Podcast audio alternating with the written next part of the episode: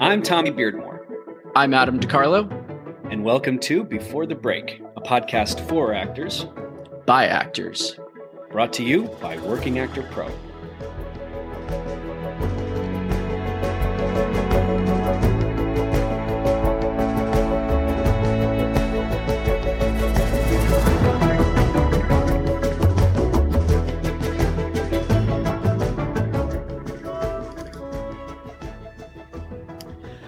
Hello, everybody. Welcome back to another episode of Before the Break. This week, we're so excited to meet our guest. On the small screen, you've seen her on Law and Order SVU. On stage, she's appeared in the national tours of Wicked and American Idiot. On Broadway, she's been in Natasha Pierre and The Great Comet of 1812, Beautiful, the Carole King musical, and can currently be seen in the Tony Award winning Paradise Square. Please welcome to the show, Kennedy Caughell.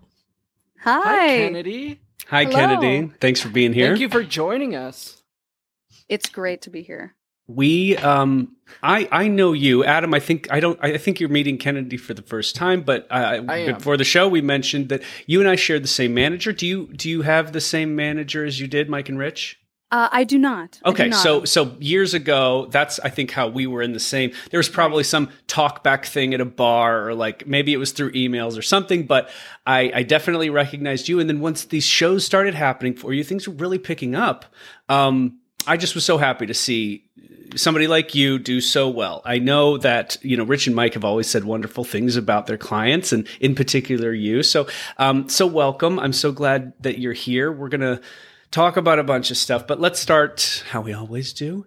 Um, early childhood, where you're from, uh, when the seed was planted, and all that jazz. So, when Oh was the God. when was the back. earliest when was the earliest um, exposure, I suppose, to the seed planting? that sounds so dirty. Um, right? Let's see. Earliest exposure to theater. I, you know, I can always harken it back to um, the story.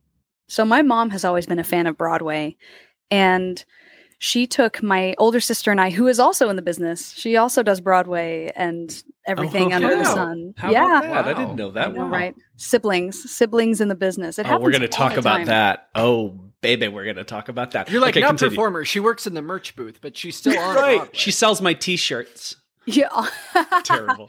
Honestly, Dinners It's are family weird, but business. yeah. no, she she does. She's performed on Broadway. She's currently out there in St. Louis doing Karate Kid.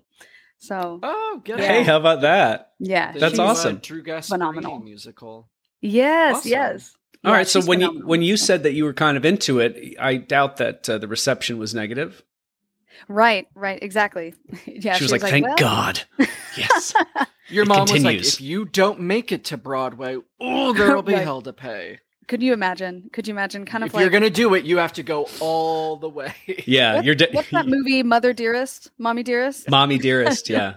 No, it's that would be hilarious. It's like Mommy Dearest, but just kind of like Mommy Dearest meets Gypsy. Mama Yeah. Rose. Um, no. So it was my cool mom with is one of the most anti-stage moms you'll ever meet. She's oh, great. lovely. But um, yeah, so she took us both to New York City, and during that trip, I think I was seven. Annie was playing on Broadway at the time, and it was the one musical that we went to go see, obviously, because we were young girls. And so she's like, "Well, Right. young girls, Annie, why not?"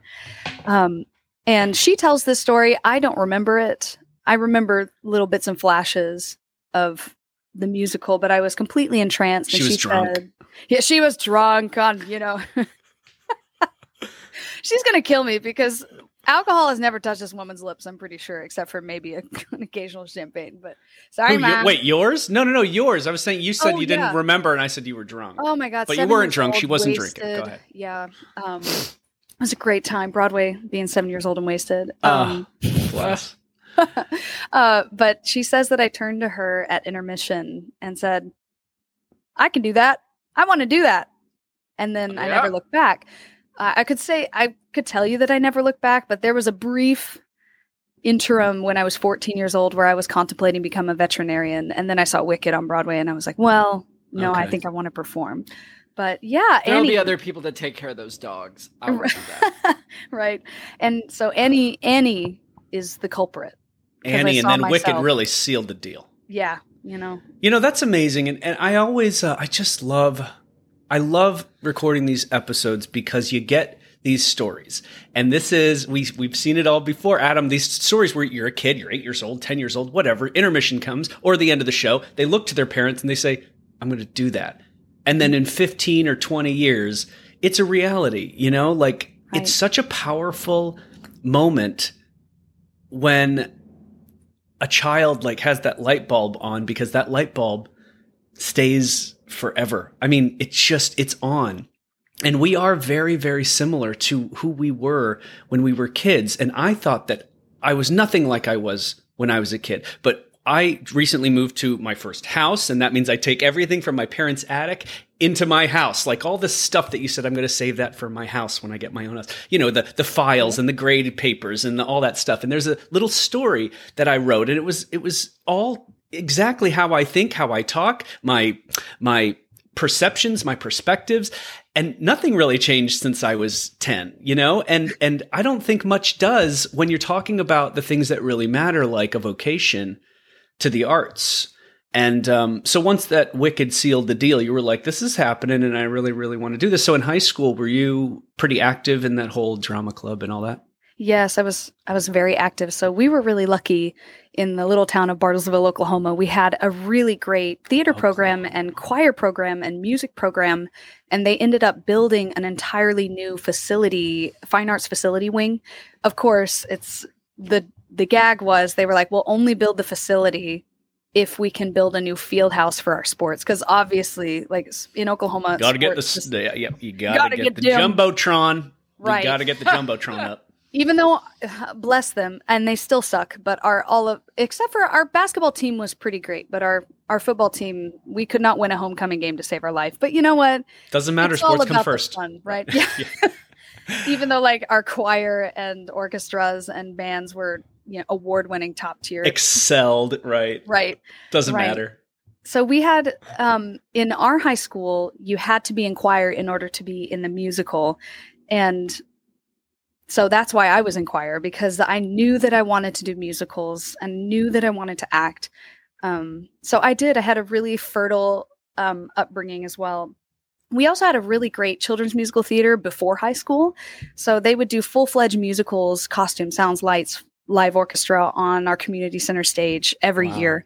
And so i was i was really really fortunate um and it's wild because growing up now looking back i realize how fortunate i was in the what i would call the the american midwest arts drought area that Big we time, were in it's just right. it was a beautiful little cocoon of arts flourishing in the in bartlesville and it still is today. Well, let me ask you this, Kennedy: Are there pe- are there um, contemporaries, uh, uh, uh, other like uh, other students, whether they were with you then or since, that went on to do things? I wonder, you like, what if you didn't have this thing? Where would Kennedy be? She'd be taking a tennis ball out of a dog's ass or something. I don't know. As a veterinarian, so so you know, did were there were there many like success stories that came out of that program?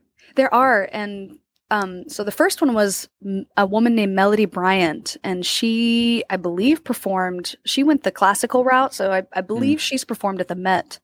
Uh, but I, I, she was, she was about six or seven years older than me, so I haven't really, I haven't really kept in contact with her. But my sister, obviously, Yeah. who is in the business actively and actually my my one of my high school best friends brad gray we we acted opposite each other a lot but he decided to go the technical route so he is one of the world's i think honestly he gets paid more than all of us he is a professional lighting programmer and works for lighting designers on broadway and oh he- yeah. I mean, he goes out to money. tours. He does Broadway. It's That's he did money. Moulin Rouge. Like, it's Wow.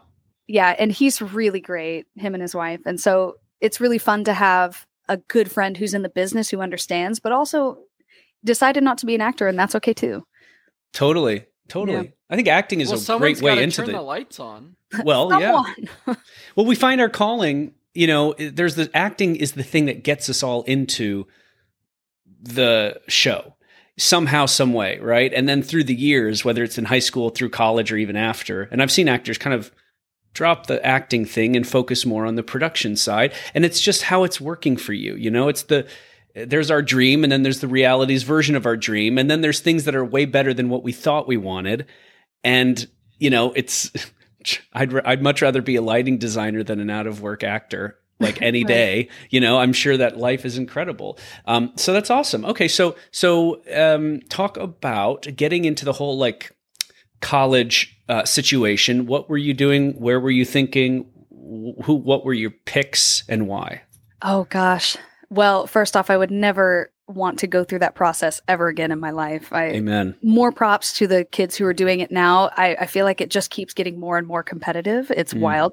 Um, I I was dead set on going to the University of Michigan. I went to their summer program. I I had scheduled my audition in the fall, like fully gunning because I knew that they were you know really good. So I was looking at Michigan, CCM, which Mhm. I I didn't end up going because I visited. But we can talk about that in a second. Michigan, CCM, uh, Carnegie Mellon, Elon University, which I did end up going to, Hmm. um, FSU. Like, I had I had about six or seven really good top schools that that I was thinking about, and my mom, you know, forethought. We actually went and visited each of the schools to kind of get a feel of and visited the classes so that we got a feel of the campus, what it was like to live there, because I was going to be spending four years of my life there, and what the what the chemistry was with the students, and um, just what the community felt like that I was going to be in, you know, indoctrinating myself. big time. That's that's your life Yeah. for four years. That that campus is your world. Yeah, and it's such a small teeny world that you don't you don't leave until like thanksgiving christmas. That's it. Summer maybe you know?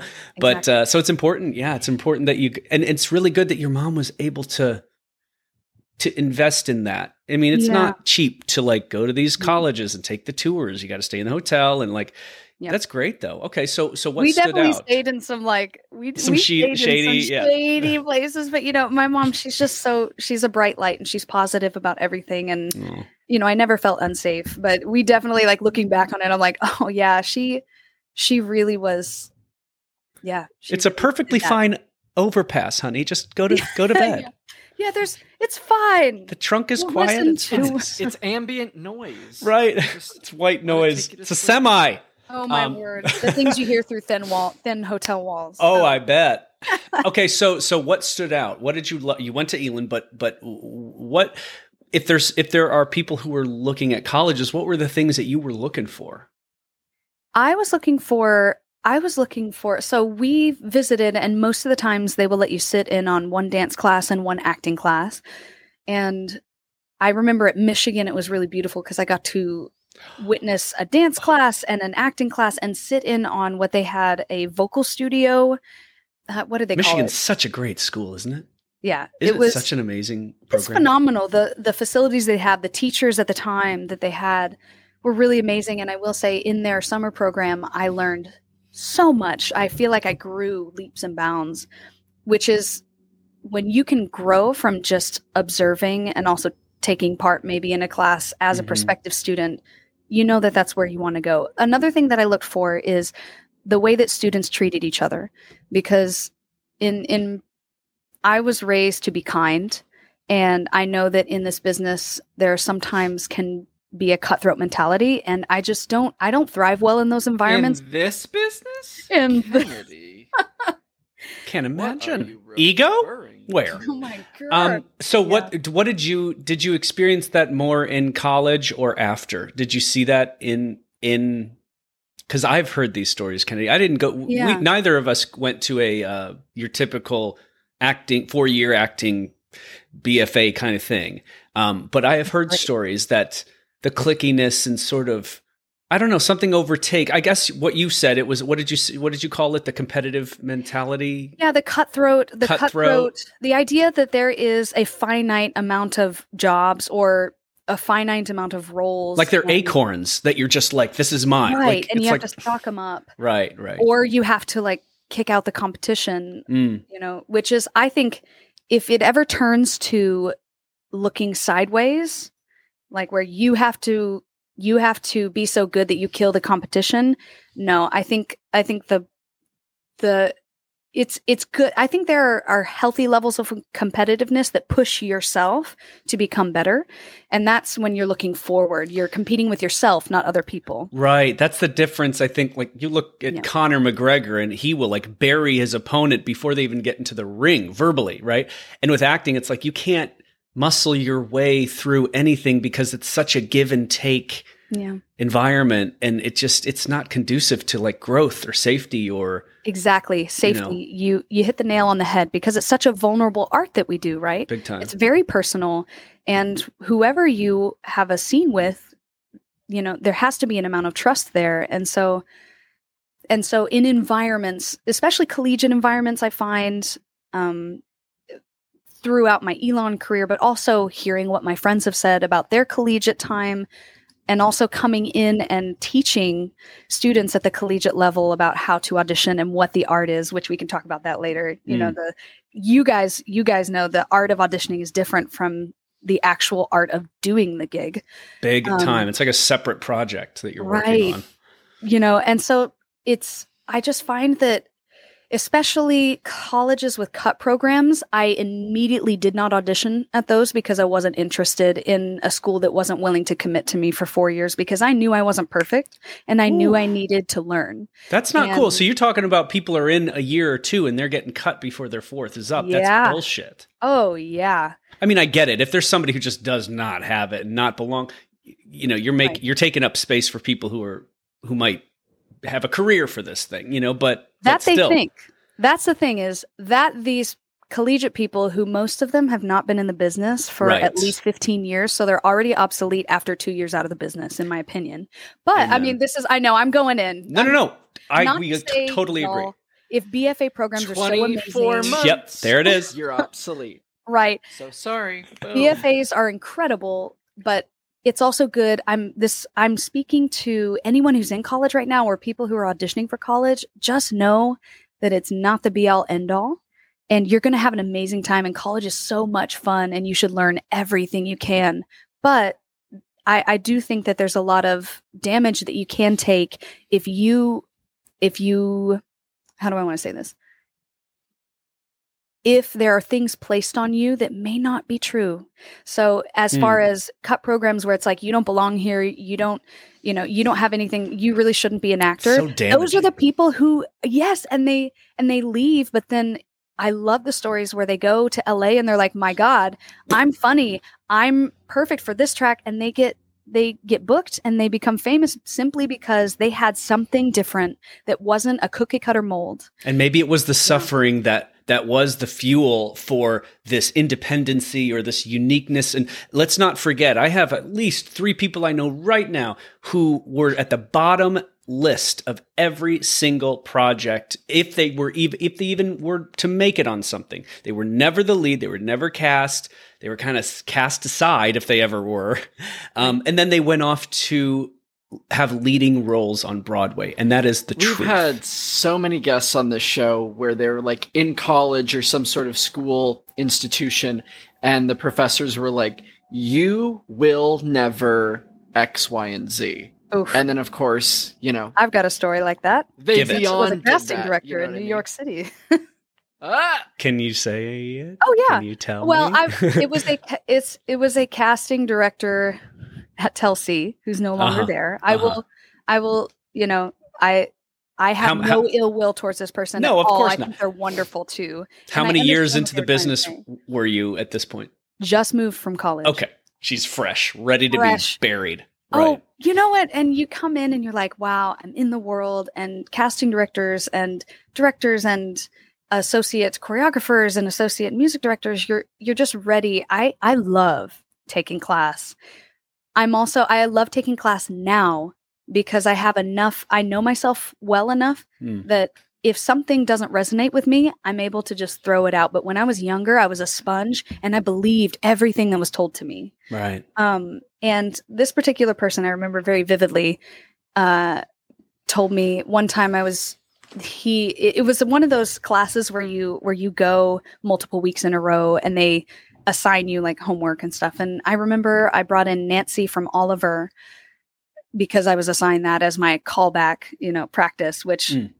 it's so helpful to practice callback situations. It's it was amazing. Um, but I remember the first thing he said was, you know, do you have something that can cover your arms because I- I'm trying to see you as the love interest lead, and I just it's it's hard to imagine you with what you came in with, which I was wearing a dress, like I mean, random stuff, and I couldn't, you know, and at that I got to cut off my arms, I guess. I let me know. tell you. Uh, well, and I don't have big arms by any stretch of the imagination, but little young impressionable me was like, wow, I must be, I must have big arms. And so, and so it took years Oh yeah, to get that out of my head. Now, the second thing was we, at the very final class, we, we had a list of dream roles of things that we thought we could play and we hope to play that are on Broadway currently. And at the top of my list was Elphaba.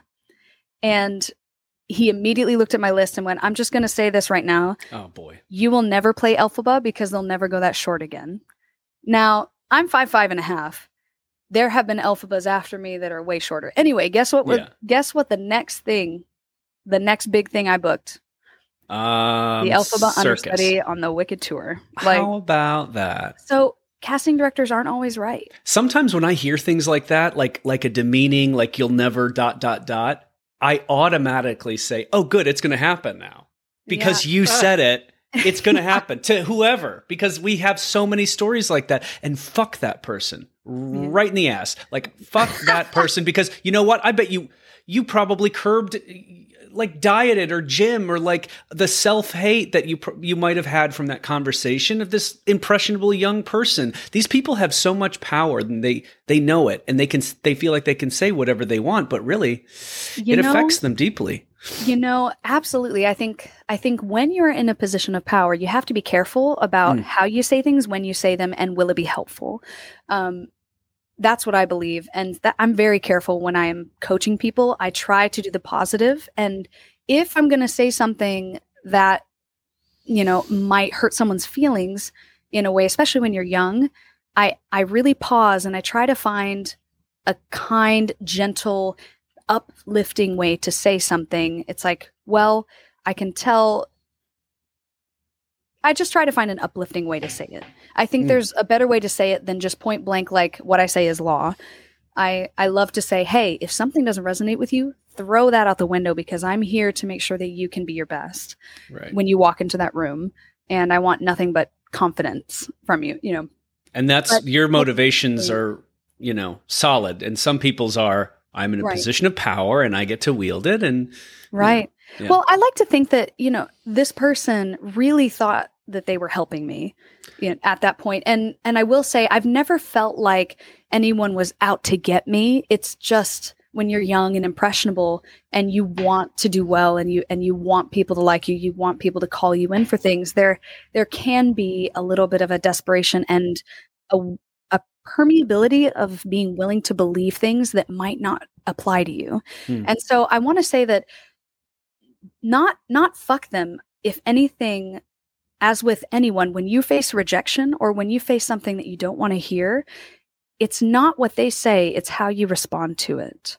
And i like to look at every rejection as an opportunity to grow in self-confidence and move beyond that rejection in a way. So what i will say is this person saying that i'd never play Elphaba again or excuse me that i'd never play Elphaba in general um that kind of gave me a beautiful release of oh it broke my heart. It really did. And my friends who were also taking the class at the time said that they saw my dream shatter within my eyeballs in that moment. And you know like really Kennedy. heavy stuff. Y- yeah whatever. You know little me eh, that's so um, sad. yeah, I know, but honestly, I took that in and I was like, well, if that's if that's what it is, there's nothing I can do about that. And okay, fine. And I like nursed my wound for about a week and then I and then I picked myself up and I kept going. I'm like, well, what can I book? What can I do? Where do I fit then? Hmm. So that when Wicked came up, I went into the room and I was like, whatever. like this is my alpha, but you guys aren't even gonna hire me anyway. And it happened to be exactly what they were looking for. Like because because this person had told me I'd never book it and I believed him, I was able to walk in the room being 100% me, not trying to be what they I thought they wanted, Oh, but rather I was in the moment. I was you being came myself. in with a lack of desperation. Yeah. you Yeah. just sort of like, I'm just look, I'm just gonna do it the way I interpret it and want it to do. If they like Yeah. it, cool. If not, oh, isn't they that probably a were like, wonderful? hey, someone came in with something a little different, and Yeah. we haven't seen that in a while because all these people come in with the exact same. This is what you want, right? This is what you want. Okay, Right. cookie cutter, cookie cutter, cookie cutter, and you came Yeah. in with like a whatever. I mean, it was definitely a fire. they were like, love that. but in in in a way that's like in a gentle fuck you of like I know I'm not going to get this job, so here I am. Like, yeah, I love Perfect. that. Oh my god! I, So- I, so in a I way, hope I'm you sent a ticket. I hope you sent him a ticket. That would have been great Oh, to I the show. Anyway, That would have been amazing, but it's fine. So, so Kennedy, you're finishing up your your four years at Elon. Um, did you have a showcase at the end of that? You said you mentioned you were like kind of dead set on New York. I assume, right? As soon as you were done. So, what was the end of your? Uh, uh, yes, so I was at schooling like? Elon. So I ended up going to Elon because I loved the way the students uh, treated each other, and I Hmm. loved the way when I auditioned, it just felt like a very peaceful place to a nurturing place to grow, and it was. Now, what I will say is every every school has its quirks, and every school has what we were talking about that weird clickiness about it. Um, but again, it's what you do with the time you're given in school, like what you apply yourself to. And Did you talking just about quote rejection, Gandalf? did I? I think so. You shall not.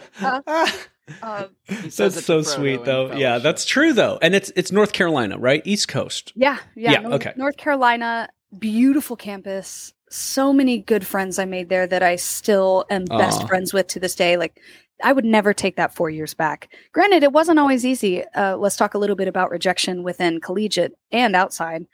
I I had a hard time getting cast at Elon because there were definitely favorites at and I I didn't fall into that category. I did end up playing a lead my senior year, but what I will say is without realizing it, Elon prepared me more for the real world than they knew because you're going to hear no way more times than you hear yes. Hmm. And it's what do you do with that no? How do They you weren't Respond. They weren't, they weren't like coddling you.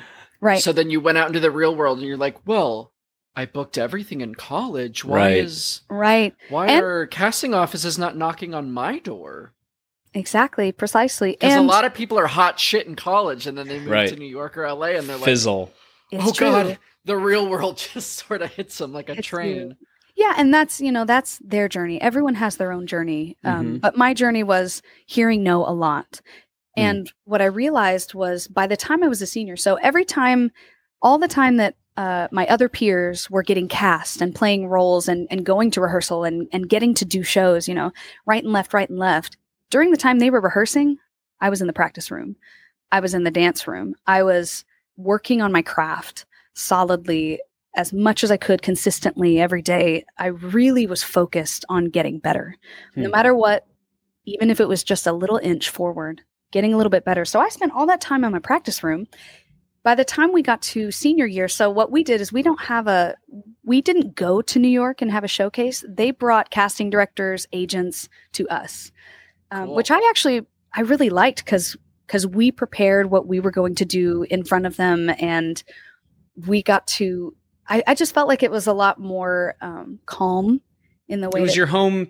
Yeah it- you know, you're not the Yeah, away team. Then. Yeah, yeah. yeah, exactly exactly and we got to welcome them into what we do so by the time we got to senior year i had had all this time and i worked on my audition book meticulously and what i what i tell people is our senior sem we had the audition book that we had to turn in for our class right and i had that assignment and then i had my actual audition book which was full of a lot more different things Wow, you had quite a kind of a portfolio to to grab from. yes Yes. Amazing. I, I did what what I felt would work for me and showcase me best. Right. And what we were the assignment that we were given that I was looking, I was like, this is not even nearly everything or close to the things that I feel like are my strength. And so I just trusted my yes, gut. Kennedy, your hands raised.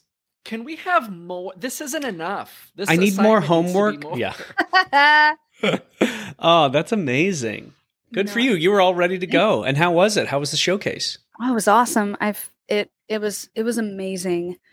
I I got a lot of really good feedback. I got called in by almost every casting director. I got called in by every agent.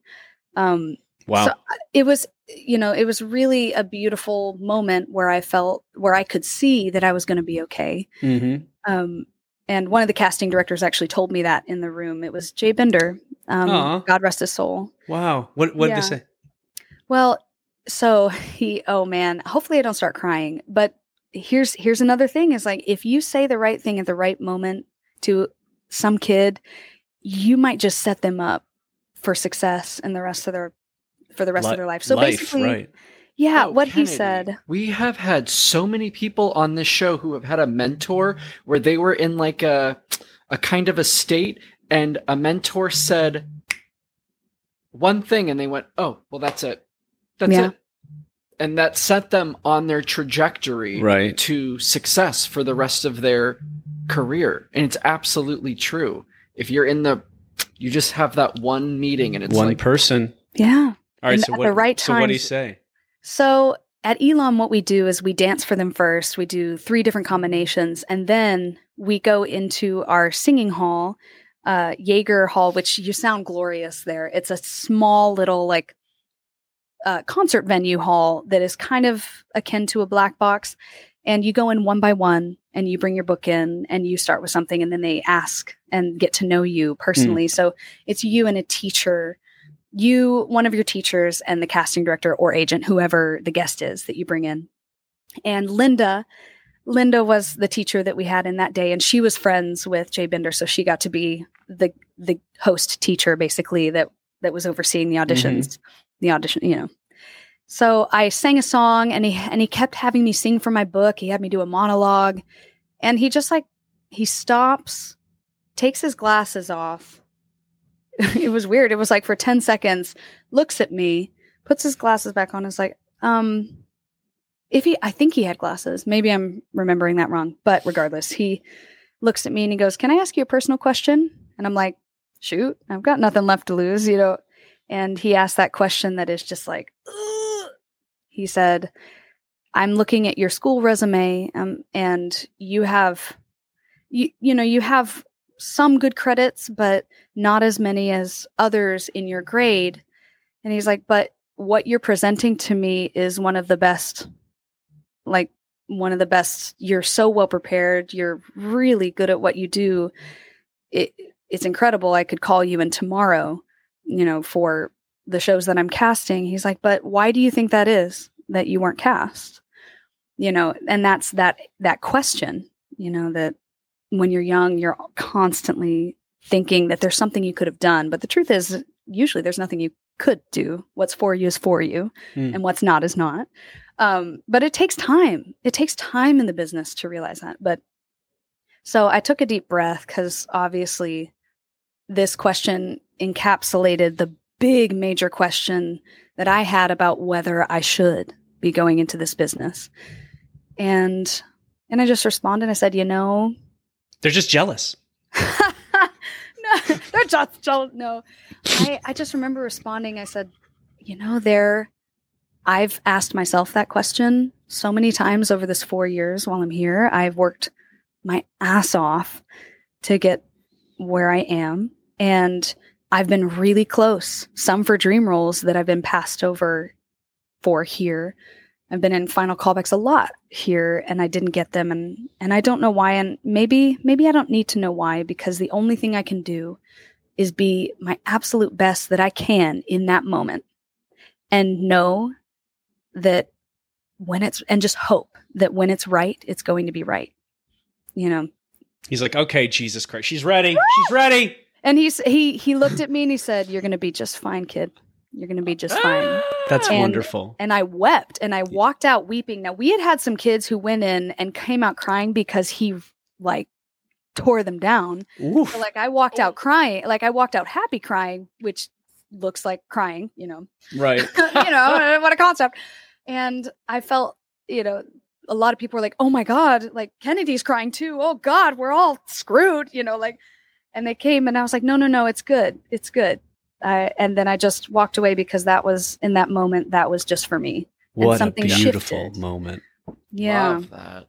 Wow. Yeah. You know, sometimes, uh, and we talked about this in our last episode about the validation that is so important for us, but we shouldn't need, but we just need it. And at some point at the beginning, we hear something, whether it's a parent saying, you know, maybe you want to think about doing this, or it's a mentor, a coach, a teacher, somebody who's, who's spending a little bit more time on you. And you get that feeling like it's not just in my head that I'm good and I want to do this. I'm I you know, I'm getting this validation from an outside perspective and that's that's enough glue to last me for 2 or 3 years right out of the gate. Just to just Right. knowing that I'm I'm I have some someone out there thinks um thinks of my abilities as I do, I guess. That validation is so important and what a blessing that was. So so Yeah. you took that kind of um that energy into into moving to New York. When did you officially move? in the summer, fall. so during that process, I auditioned for Jillian with Binder. Binder, Uh-huh. yes, with Binder casting for American Idiot, and Oh. I got Well, called we back know what twice happened in New there, yeah. York. Yeah, and then I ended up booking it, and I was, which actually for me because I wasn't really a Green Day head or anything like that, and normally I was normally the things that I did were very traditional, not pop rock, certainly not punk rock. And so I just went in there and I was like, this is me. I, I'm not going to get this, you know. and I got it. And I remember her calling me and going, you, you booked the job. Do you want to play Heather on American Idiot? And I'm like, are you sure I- that you have the right person? She asked if we're sure. she laughed. Yeah. And she was like, I'm pretty sure. No, you're this is. Kennedy Caughell. yeah. Yes, we Yeah. know Kennedy. Sorry. Oh, okay. Well, then, yeah, I guess. yeah, no. And so oh, amazing. I How old were you? 22? I was 20. Yeah, Three? 22. I Oh my just turned 22. I had walked the stage, and the next day, I had put all of my stuff into a car because I had to get into a, an airplane the next day to fly in order to make it for the first day of rehearsals. Jesus. I'm I'm so lucky. Here's the deal, guys. It doesn't always happen like that. That was a a divine hmm something, Something. and and it was incredible. And I, I would have I would have loved to have seen you on that American Airlines plane lifting off and all those assholes who were like, you know, anybody who was who doubted you for a second, they're just watching you as you just go That's- off to the that's to your life. you know, like I said, like I said, I'm eternally grateful Oh, for yeah. everything, even the even the stuff that was not easy to go through because I think it it prepared me for the real world. Um, Yeah. Especially the but stuff so much Kennedy, more right? good. Yeah, but it's the like- bad stuff though that that That we your skin, your skin is so thick, and not like the you're handling that rejection. Your thin, your your skin is so thick just to survive, Right. Because of those no's and because of the setbacks. Yeah. Well, Um, once you realize that rejection doesn't kill you, rejection doesn't actually harm you. It's how you deal, how you handle the rejection that harms you or makes you fly. Boom, baby, Yep. boom. I just lost a so- meeting with an with an agent who like I would love to have, but for one reason or another regarding their roster, I didn't fit in. And it was I was waiting for a week for the didn't go my way. I called my manager, said, on to the next one, let's do this. That that kind of I know what you're saying when it's like th- this isn't rejection. This is just the business. It's just that's not a no. It's just this one isn't for you. It's on to the next one. And other people who might not think that way or have that perspective could say, "Well, fuck that. I mean, it's not going to happen for me." I mean, you know, and then they they get all Right. up in arms about Because why would you waste time? What's actually for you is waiting for you. sure, But you gotta you gotta go on you to gotta the go next. and get it right. Yeah. How long was that And tour? that was uh that was a tour, right? yeah. That was the tour. Yeah. Oh man. And we got to we started in the UK. That was what was so Oh, wow. crazy cool about Did this you even move to. New York first? How did that work? Yeah, so we did a we did a two week long workshop about a month before we were going to fly over. So we did a, a two week long workshop where we basically learned all the choreography, set it, went to uh, New Forty Two, um, and an basically this set the show. Yeah, well, my sister already lived there, so I actually stayed. I I split the apartment rent with her during that time. Lovely. Oh, man. Yeah, because What she was doing Newsies at the lifeline. time. Oh, fun. Okay. Wow. Yeah. Yeah. And so and the reason why we're at you know we're our, our episode is is we're really spending a lot of time here in these years because we, we are talking about the doors opening and this is very specific to the story. Um, Right. Obviously, we want to get into like all the stuff that you've been doing even and we will. later and and and now, but um, so so that's kind of how things opened up for you Yeah. going from the seed planting to flourish you know Yeah. um so so tell us about after that tour what were the next steps for you as far as an agent uh did you have a side job what was the next project was there a drought give me the skinny Hell yeah, there was a drought. Um Okay, so the good thing is from Elon, I actually signed with DGRW from from Jim Right out of the Wilhelm gate. coming right out of the gate. And what was amazing about them was I booked American Idiot, which was non-ec at the time, um, without them, and they were like, "That's okay. We want to keep. Sub- we want to work with you, and we want to submit you while you're on the road and Yeah. and get your equity the girls which- and it's fine we'll Yeah. eat this and yeah, but, but stay with us they but they didn't take a commission from that and they still submitted me and they were and i thought that was just so amazing yeah Yeah. and it really showed me that my prior their priority was me and my Mhm. career rather Yeah. than the money i could make them yeah which really really made me feel safe and trust them and so i've been with them Well, it's ever an since investment. It's like wow you know, it's an Yeah. been with them ever since huh that's awesome Yeah, Great. and they're amazing. So I had them during that time, and then I left, and I I did a regional production of White Christmas, um, and I got my equity card, nice and then there was like a nine months. Not, I mean, honestly though, there are droughts, but I realized that there are longer droughts than this. Yeah, you say nine months. I'm, like, I'm sorry. Did that yesterday? Nine months. You know, and we all experience those times. Yeah, For me, it was nine months, and I worked at Barry's Boot Camp as a smoothie girl. love it. and I taught I taught kids the art of auditioning over Zoom during that time as well. But man, let me tell you, I I was at Barry's boot camp. I got peanut butter all over my Lululemons, and I woke up with peanut butter in my hair, behind my ear, and I literally was like, you know, maybe maybe Oh I God. maybe this is not what I want to be doing with my maybe I shouldn't be an actor. Because about around like month 7 I was like I I don't know. I'm auditioning. I'm getting really close. And at the time you know I didn't realize that when you get close on things that means you're doing something right and you should just keep going. It's a numbers game and uh Yes. yeah. So about nine months in is when I got the call for Wicked. And during that time, so during that time I was working at Barry's Boot Camp, I also took this, you know, work. I was taking workshops, I was in class, getting to know the casting directors that I hadn't gotten to know yet, uh, being Right. back from tour. Hmm. And and took that class, had that said to me, and somewhere along in there at that Barry's Boot Camp struggle world, I was in for Wicked. and I got the call at Barry's Boot Camp. Pulling peanut Yeah. butter out of your nose. Yes. and- They're like, you want to understudy Elphaba and be green? And I was like, are you "Hell sure? Yes. Are you sure? Oh man, there well, was I'm used to peanut butter butter being all over me, so let's paint Yeah, covered in green. Let's do as it. she wipes peanut butter from all her crevasses.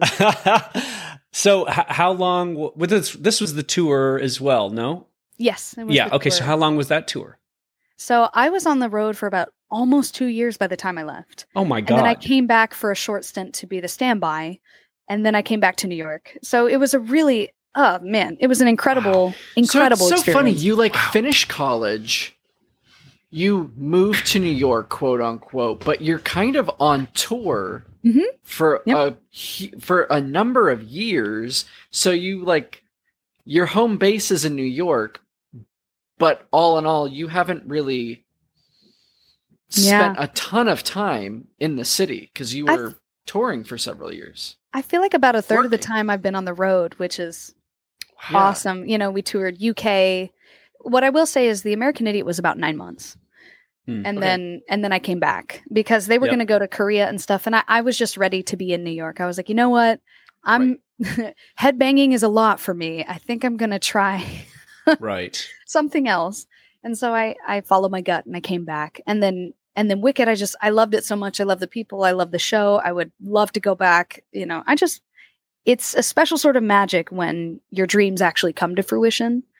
I think, and Magic. It's Yeah. something. It's something. It's incredible, you know, and we get to see that. Sometimes we have droughts that last a year or more, but like we event we eventually see and get reminded how magical it is, you know. You go Yeah. from like ugh, this darkness, this drought to like, "Oh my god, here I am. I'm doing it again. Great."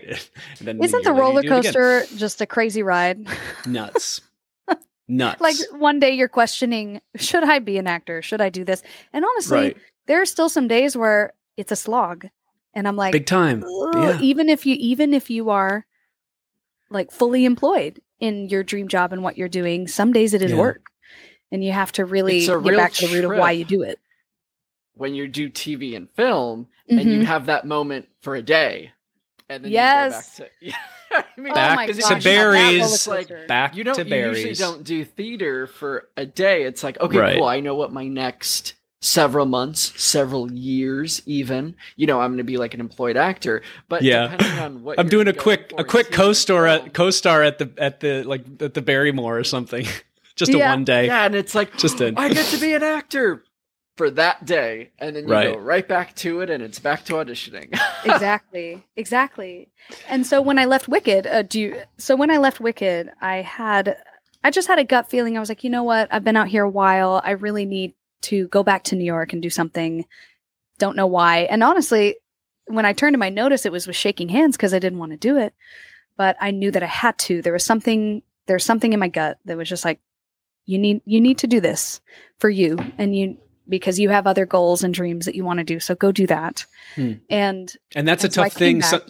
some people Yeah. say like don't leave a show until you have a show lined up, but you didn't and that's that's Nope. ballsy. That's and it worked out. That's awesome. honestly i've done it multiple times and and it's never failed when Okay. i feel that internal shift i mean depending on what depending on what you believe you know i'm i'm very spiritual i'm i'm a christian and so i had i just had this gut feeling um from god that i felt to go yeah. at You that sound time. very intuitive and that intuition can come no matter what spiritual path you're on. Right What what what's Right. important is the channel is cleared for you to be able to see, hear, feel and and that it's a real thing. Sometimes it's a voice saying go to this audition or yeah.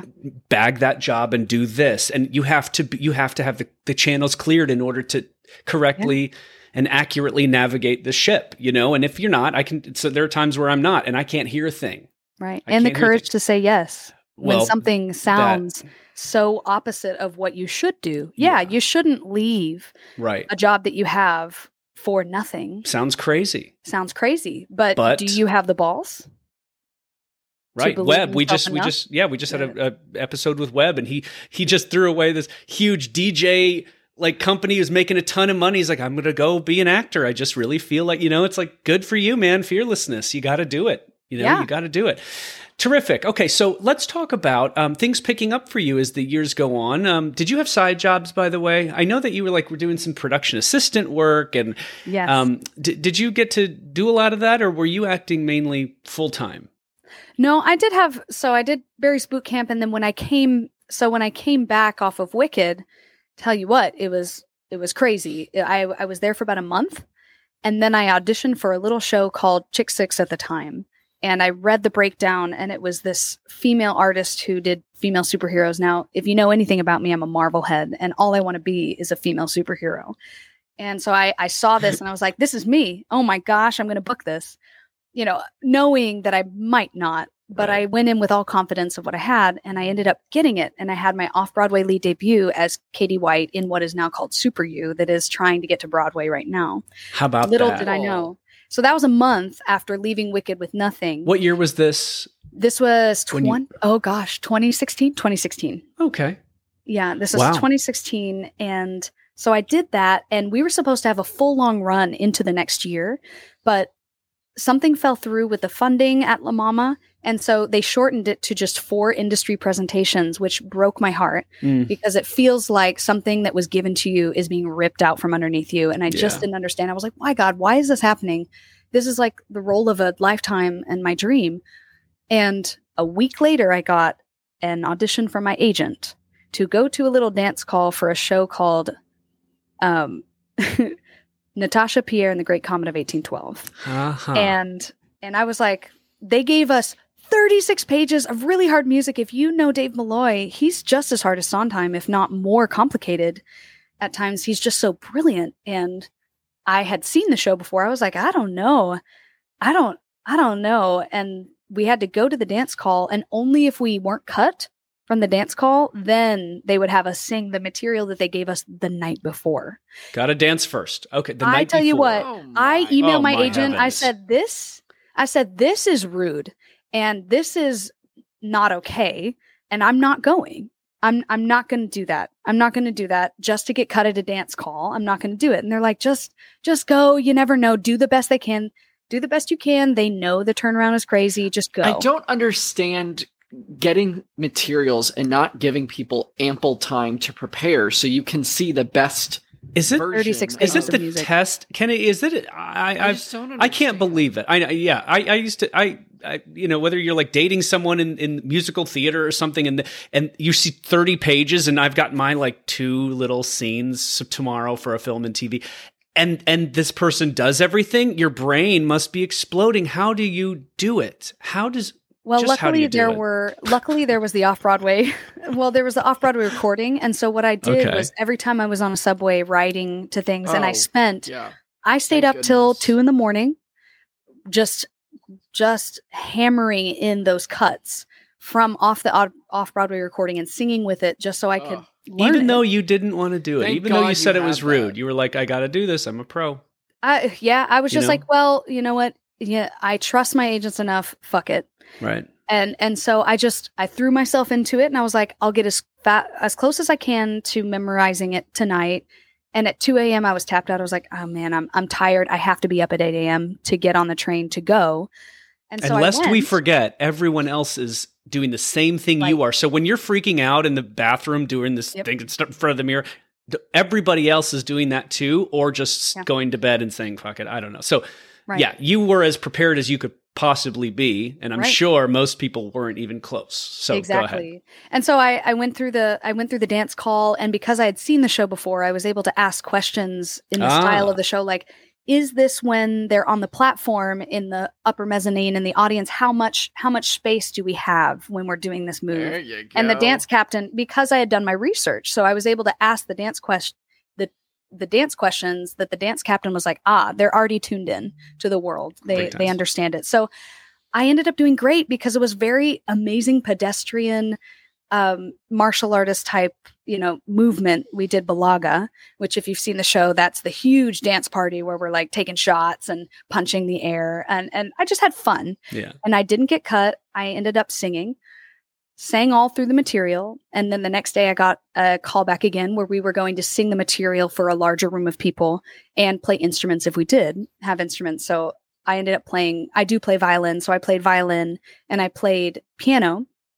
And I remember getting nervous, so I so my hands were shaking on this this song that I thought would be in the style of the show, but I, I stopped playing halfway through and I was like, is that good enough? And they're like, no, why'd you stop? And I'm like, I just, I, I'm a little bit, my hands are shaking a little bit. Do you mind if I play you something that I wrote in high school? And they're like, yeah, little did I know that was the right thing to say. I didn't know this, but it just magically happened this way that most of the cast is made up of singer songwriters that write their own music. And so immediately I was already fitting in. You already With- booked it. It you was already booked it. it was wild and the and uh howard kagan the producer was in the room and he was like so if we hire you is your are you available to start tomorrow? And i laughed. I was like i mean sure yeah. Because i thought he was joking. He wasn't joking. So i ended up getting the call that night at 5 p.m that i was going to be on broadway and join the cast as a swing covering all the ensemble tracks, but also covering two of the leads of the show because I looked like one of the leads I was covering. I could sing Helene. Didn't look like Helene, but I could sing her. I played piano, so they were going to teach me accordion, but they didn't tell me that till my first day and when I got there. But it doesn't matter because Broadway. Right. And and also I looked like the accordionist track that had gotten hurt. So it was just like it just felt right. Yeah. Yeah. This was a month and a half oh after I left Wicked what? with that feeling. Wow. That's like you got to go now. your heart, man. It speaks true, and you listen to it. That's it. Yeah. That's it was- incredible. It was awesome. And, And- I almost went on my first time going on. My Broadway debut was almost going on for Helene with no rehearsal. Would have been a book in my hand. It didn't happen. But man, I tell you what, my stomach dropped through my butthole. Uh, yeah.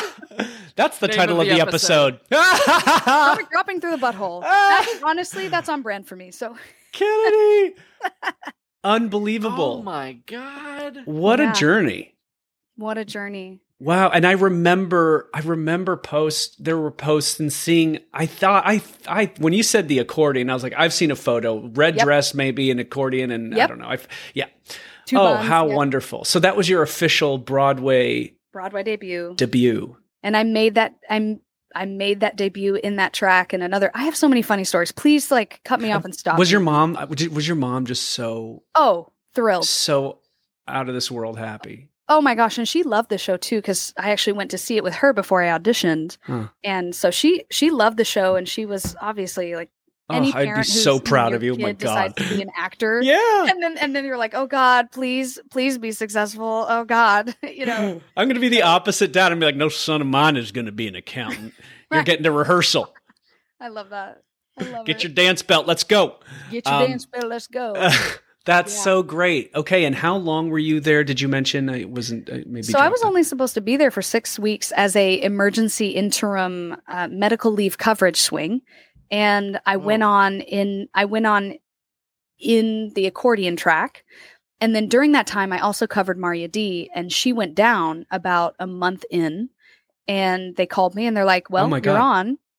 I heard about this. Yeah. Oh wait, this might have been the Paradise Square one, but we Okay, can talk go, about go- You continue. And, uh, yeah. Yeah, and they were like, "Well, you're on," and so I went on, and it went great. And and I remember Katrina Yaukey, who uh, you sh- you guys should have her because she's she's incredible. But um, she she took me aside. She's like, "You're staying, kid." And- Really? yeah, and it ended up being that I got I kept getting extended and extended and extended because I kept going on for different tracks. Um, Tell me this, Kennedy. That's a tougher job than say if someone just had a role. Are you getting paid adequately? I already know the answer to this. Um, at the time, no, because there Right. was no there was no limit on the amount of tracks that a swing could cover. So we covered all thirty. Technically, we could be thrown on for all thirty, male and female, because they were interchangeable, um, androgynous tracks Yep. in that way. So we could be thrown on at any time. There were times. There was one time when they called me and my PSM Karen. She was like, "Hey, are you are you in Midtown by any chance?" And I was like, "Well, I, I actually came. I'm came to Midtown a little early. and I was having my coffee in the coffee shop and doing work. What's what's up?" And she's like, "Well, remember that dance specialty swing part that we said we'd never throw you on for? Well, can you come to the mm-hmm. theater and we're going to teach it to you in two hours?" And so I did it that night, and it went great. Like Your brain, musical theater actors' brains are something else. Jesus. I tell you what, I feel like I've never been smarter when I'm Yeah. swinging because that much of your brain has to be activated. But Yes. I, I'm so grateful for it. I don't ever want to do it again. There are some people who are so good at it. I particularly, I, I was good at it, but I didn't love it. Um, Well, let's I be honest, say- Kennedy. When when we have nightmares, when actors have nightmares, it's usually you're an understudy and you didn't prep enough, That and everyone's watching. Yeah, so I don't 100%. blame But I don't know the lines. Why would I go on? Because it's what's happening. But why? Get out Because there. it's Nope. make it work. And you're like, what are the lines? Yeah, we've all had those nightmares. But honestly, after swinging and understudying that show, um, I will say that I'm so grateful for it now because it really, it really stretched me and showed me what I can do, and the fact that it doesn't have to be perfect. Sometimes being messy and imperfect, telling just tell the story. It doesn't have to be perfect. Just tell the story, and I bring that with me whether I'm understudying, whether I'm leading the show. So when things go wrong, that's okay. Just just go with the flow and continue to tell the story, and it really helps. That That's going to So be the. That's going to be the episode. Yeah, continue to tell the story. yeah, I love it. Yeah. Just tell the story, and and it can be messy. Like you don't. Perfection is boring, Yeah. you know. And and something about Broadway where we have to, everything has to be. Per, it's like it doesn't have to be. It doesn't. Ugh, And on, that's oftentimes in live theater, it's not Yeah. because you can't just yell cut and go back and, And do it again. you can't. you Wow. can, um, not unless you're Patty Let's take it from the top. Let's take it from the top. Um, and so, Kennedy, you have a credit on Law and Order SVU. When did the did you ever, Yeah. you know, start to have these conversations with your people of like, maybe like let's throw me in for some. on- Let me be a cadaver, baby. Yeah. Hey, yeah. Well, I think it was it was always Was a, that a it's you always thing? a Was that a two-edged them sword. thing? It was I've I've always wanted to do TV film, and I think it's hard when I was very blessed to be booked in theater a lot, and that kind of takes you out of the running for TV film because you can't commit to those dates. Um, so when 2020 happened, so fast forward, did beautiful. Uh, you know, was Carole on the road, and then 2020 happened yeah. and shut us down. Wait. Was- Ugh. That Yeah. that was huge too. Okay, so I want to I want to quickly talk about beautiful, but yeah, go ahead. yeah we'll come we'll come back to Okay. that so 2020 happened and obviously all of us you know we had to ask the huge questions of who am i without this thing Yeah. that i identify as that i that it's what i do am i what i do Hmm. um a really beautiful hard 2020 yeah, year that i would never wish on anybody but looking back i'm like wow i really needed that so that i could be me Yes. and not we all needed it, bot. Kennedy. Yeah. And also we I think was we all terrifying. learned our Exactly. But I will say this, I feel like we all learned our worth Yep. and what we have been putting up with that's not okay Yep. now. well, it Um, never stops. You yeah. know, like actors, you don't ever get a chance to like just stop mhm. and breathe No. because it's always. the You'll breathe after audition, rehearsal. The Right. next You'll breathe when the you're dead. project, you're on stage eight days a week. You don't have a time to just for everybody collectively, unanimously, to put a pin in it and go, "Can I just for a minute?" And with that, you know, we all had it, which was terrifying because we were out of a job, and you know, you're also thinking like, "How do we do this again under Yeah. these Right. new like new circumstances we have to uh we have to separate ourselves for six feet we have to wear masks Yeah. how is that even conducive to live entertainment right. also if you've ever been on a film set and you realize there are hundreds of people there how does that work you know so it, Mm. it was Right. terrifying but also we all got to just breathe for a second and take a minute minute being months and sometimes a year 18 but months, yeah. Right. yeah. Oh, And we Yeah. all had to pivot, right? And find things that we could either do instead of or use what we got to do. So my big pivots were uh, voiceover was my number one pivot. I love it. I You'd love great voiceover it, so much. yeah. Oh, and honestly, now it's my s- consistent bread and butter when I'm not in a Broadway show. It's Is I it more commercial stuff that your agent is getting you, or is it more narrating and industrial stuff? What What are you doing? Um, so I don't actually have a voiceover agent right now, but most of what I do is industrial voiceover or commercial voiceover. I I'm excited to get into audiobook work, but I just haven't had the time. And Mhm. audiobook is something that you really have to have hours in your day. Yes, you Because do. the turnaround time for per finished hour is Uh huh. a lot. That's something you do when you're out of work. Is is a book Right. like right take when 2 you're not weeks, doing a show. do Yep, a book. Yeah. Exactly. Interesting. What are you doing? Working on a book? Uh, You're Working right. on No, a no, no. So sorry, I'm reading a book Reading a book Yes. for other people. for people to hear. Sorry, I didn't make that clear. Okay, Yeah. so we we would be remiss if we didn't talk about this beautiful. Oh yes. And I'm not calling you beautiful, Adam. I'm talking about the show. Let's talk about beautiful, how that all came to pass. What an experience that must have been. Oh, this is fun. So, uh, my entire journey with Beautiful, the first time I went in, I actually got called off the road of American Idiot. And I remember reading the script. I was 23 and I was going in for Carole King. Yeah. And I was 23 years old. I read the script. I'm like, whoever books this role is getting the Tony. They sure did, didn't they, Jessie Mueller? Yeah. And I went in three people after Jessie Mueller, one person before Liz Larsen, who ended up playing Genie, the original Genie in the cast, who I ended up working with later. Hmm.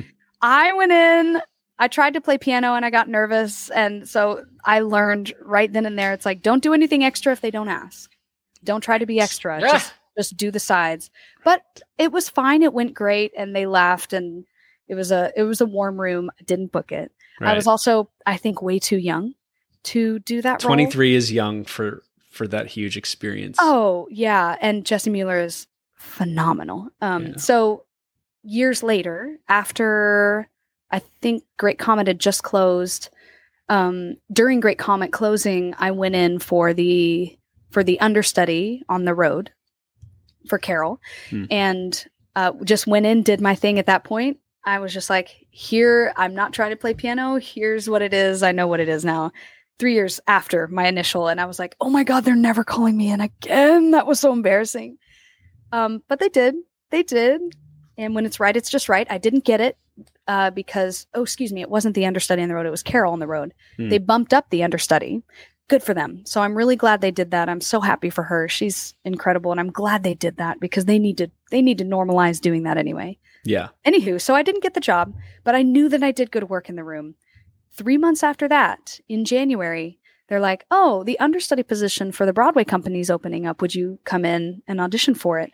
Now, the day before, my uh, then boyfriend proposed to me and became my fiance. And so, of course, the day after, I'm like, I'm going into Pearl Studios. Nothing can bother me. I'm like, life is great. Life is good. You know, there's all these like, you know, young kids at the AAA, whatnot, like Oh yeah. the, the unified auditions for summer stock. So there's so much like desperation and, and in the fear hallway, it's where you could oozing out of the vents. Yeah. Oh, but my I just lord. walked in. I was like, "Hi, doesn't matter. Hi, same ten girls that I always see at these carol calls. How you doing? Like, what's up? Go in, do my thing." I just remember feeling really peaceful, and I didn't care. I didn't care whether I booked it or not because I was so happy with me and my life.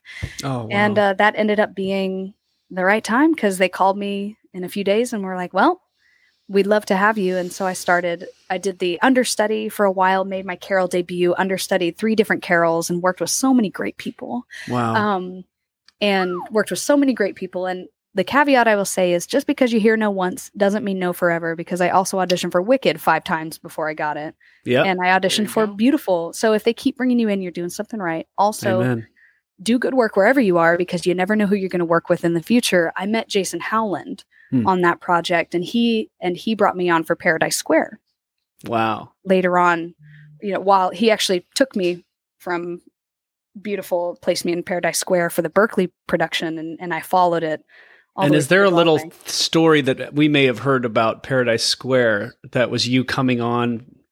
Maybe maybe that was is that is that right? Yes, there there I did end up going on uh, with no rehearsal for the lead that I covered during previous. I heard this from the bowels of social media everywhere, and I heard people say she did incredible. Here's what she was up against. This is what happened, and oh my god, Oh, thank you. Yeah, what an achievement! It was a trip and a half, but also again, I had covered before and swung, and so I knew what Yeah. I needed to prepare. So I had been preparing since Chicago. Ah, Granted, a lot of stuff had changed since then. Luckily, I had about two hours, and so they you had the but- foundation built, so yeah, and there were definitely like things that they had to plunk out and teach me that was new as far as music and stuff. But Oh my I, god. you know, she got How COVID, so what are you going to do? And so Yeah. stressful. and we did ah, it was crazy i will say that first time i was just trying not to be killed by the set and i was trying not to hurt others by running into them right. and tell the story in the moment that i in the way that i could. Safely mm. She was so good. She looked so scared up there. It was so real. oh my gosh right. like starving irish up there Oh wow, Kennedy, oh, goodness. this is this is wonderful. Before we let you go, I just want to say that uh, you know I'm seeing this pattern, not only of just persistence and hard work and character and and instinct and all that, but when you don't care, and I don't mean when you don't give a shit about the project, when you don't care about its effect on you hmm and what that means for your identity and your purpose and the Instagram and the got to you know the parents and the friends and when it when it has no control over you and you have that freedom hmm the muse comes stronger and serendipity and all that stuff that happens. Whenever we've booked something it's kind of it's always the same. It's like we were just at peace.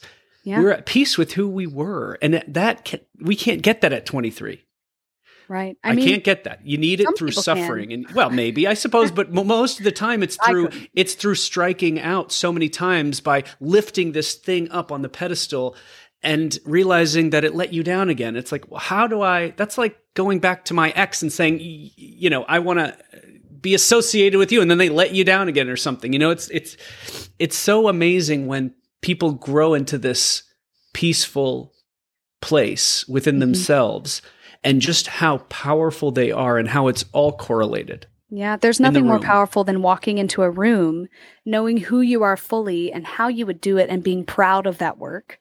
And knowing that if they say no, then that's their loss and more power to them. And also knowing that it wasn't for you, and knowing that when it's right, it's just going to be right. Just be you and tell the story. That's that's what I've learned through everything. Yeah, you hit the nail on the head. Kennedy Ah, Caughell. Wow. it. Lovely. What what are you up to um in the near future? Anything coming out? Anything that you're working on that we can Yes, so uh, you can you can catch catch me in Paradise Square while it's running on Broadway at the Barrymore Theater. right on? Um, and Super You is coming up. We have two nights at Carnegie Hall, July 20th and 21st. So I'll be making my Carnegie Hall debut, wow. uh, playing that role that I Wow. that I got off Broadway, and hopefully, How hopefully it goes to uh, Broadway. There's, you know, there's projects and some film stuff, but you can find me on my Instagram or Twitter at, at Kennedy Caughell. oh. Um, yeah. Kennedy, if if I have um my next couple of projects, if I have a sister that I am looking for, for an actor, I'm just going to ring you if that's all right. Yes, you and I, come on. I'm battling with the dimple. I don't have as strong a dimple as you, but um, we do You very look like much you look ginger alike. in your mustache. Yeah, little ginge, little ginge, lovely. Um, where can people uh, look you up if they want to stalk you on the Instagram or Twitter or Facebook or whatever? Yep. Uh, Instagram. My Instagram is at Kennedy Caughell. Same thing with my Twitter. I same thing with my uh, TikTok, but I don't really, I don't, I don't really TikTok. I more swipe on TikTok. Yeah, watch it. I'm a more than I watcher. create. I don't even Uh, have but the app. Instagram is even Instagram is, is. Insta is the thing. Okay, cool. Oh, and just to just to touch, I know that we're like little on Stop. time, No but. I'm I'm assuming you can edit if you need to. Of course. So basically, during 2020, I focused on voiceover and fi- uh, TV film and going in for that. And I ended up booking my first movie that was filmed in my home state where I was. Whoa. And then from there, during that time, we moved to New Jersey in 2020 of October, and I auditioned for Law and Order SVU. And I just, I remember going in for this role and going, I'm probably not going to book this, but you know what? I'm going to tell the story. And I chose to, and I chose to do something a little different than I felt like everyone else would do. And I was, I, I understand that I'm so lucky because I had yet to book anything on uh, television, but I was bamped to the guest star slot. And what did you do that was unique, that was original, and so she's the bad. Okay, well, uh, you know, if you decide, spoiler alerts for everyone. Okay. If you happen to watch my episode, she is the wife of this really, really bad white supremacist guy who kidnaps a black woman. So, trigger warning for the episode. It's pretty, pretty uh, dark stuff. Huh. But I, um, she had two scenes with all three of like Mariska Hargitay and Ice T were in the room, and the new DA guy that I forget his name. Uh, but all three of them, I had two large interrogation scenes in that famous interrogation room, right? you know, that you know and love. But she also had a scene before of when she is using her son to help kidnap the the black woman that is that is taken. Wow. And so during like reading through it, I was like, you know, why would she get in a van with somebody who is innately evil and creepy? And so I did it like I did that first scene as if it was Kennedy who's lighthearted, open, warm, loving, you know, cuz I feel like most people would try to like play the ending. That's that's usually what happens is You, try got to be the ending. ambiguous. You're the you're the if you're a guest star, you got to know the structure of the story, and we're gonna Yes. we're going to fool the audience. So you have to Right. fool them, and you have to fool her. So right. right, And I also made the choice at the very end when she does end up turning and helping them. I made the choice that um, there was a little part of her that was disturbed by what was happening, and I I made the choice that my character. I had to get behind the fact that she thought she was doing the right thing because of her beliefs, because nobody ever believes they're the bad guy. So I didn't play the bad guy. I just played, I just played my intention of what I wanted.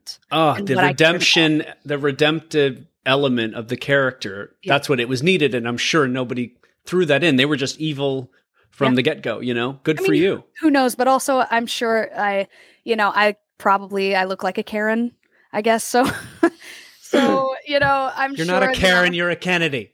that's You're a Kennedy. that's right. But when SVU calls and says, "Hey, Right. We need a Karen. Ah, that's awesome. Yeah. Oh, how wonderful. Kennedy, what a life. There's so much ahead, too. My God. You're just getting started. You know that, right?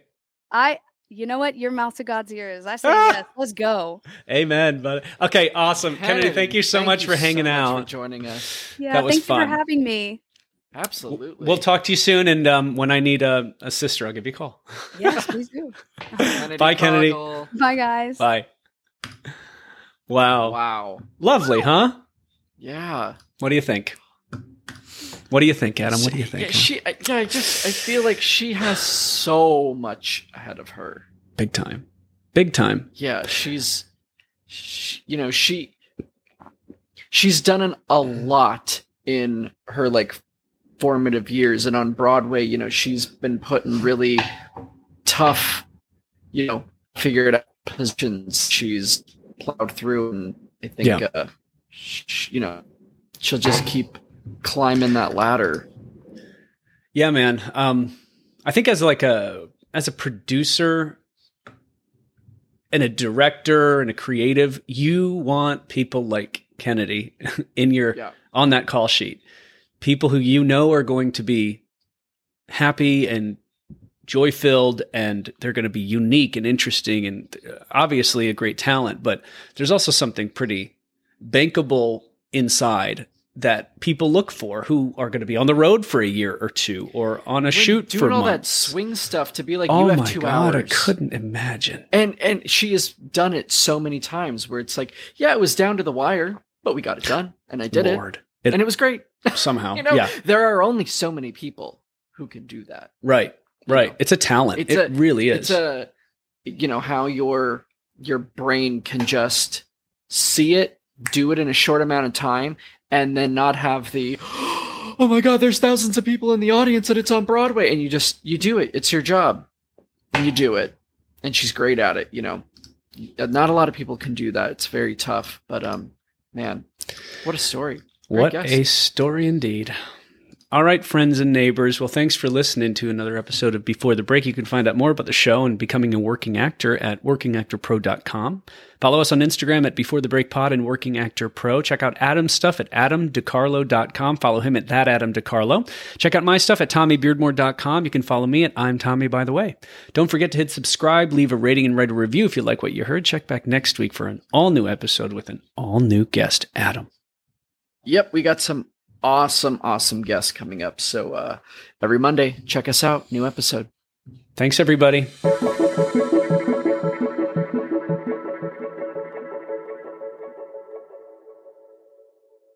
You've been listening to Before the Break. The hosts are Tommy Beardmore and Adam DeCarlo. Cover art by Amanda June Boucher. Music by Benjamin Sturley. Before the Break is recorded live from Los Angeles and New York City.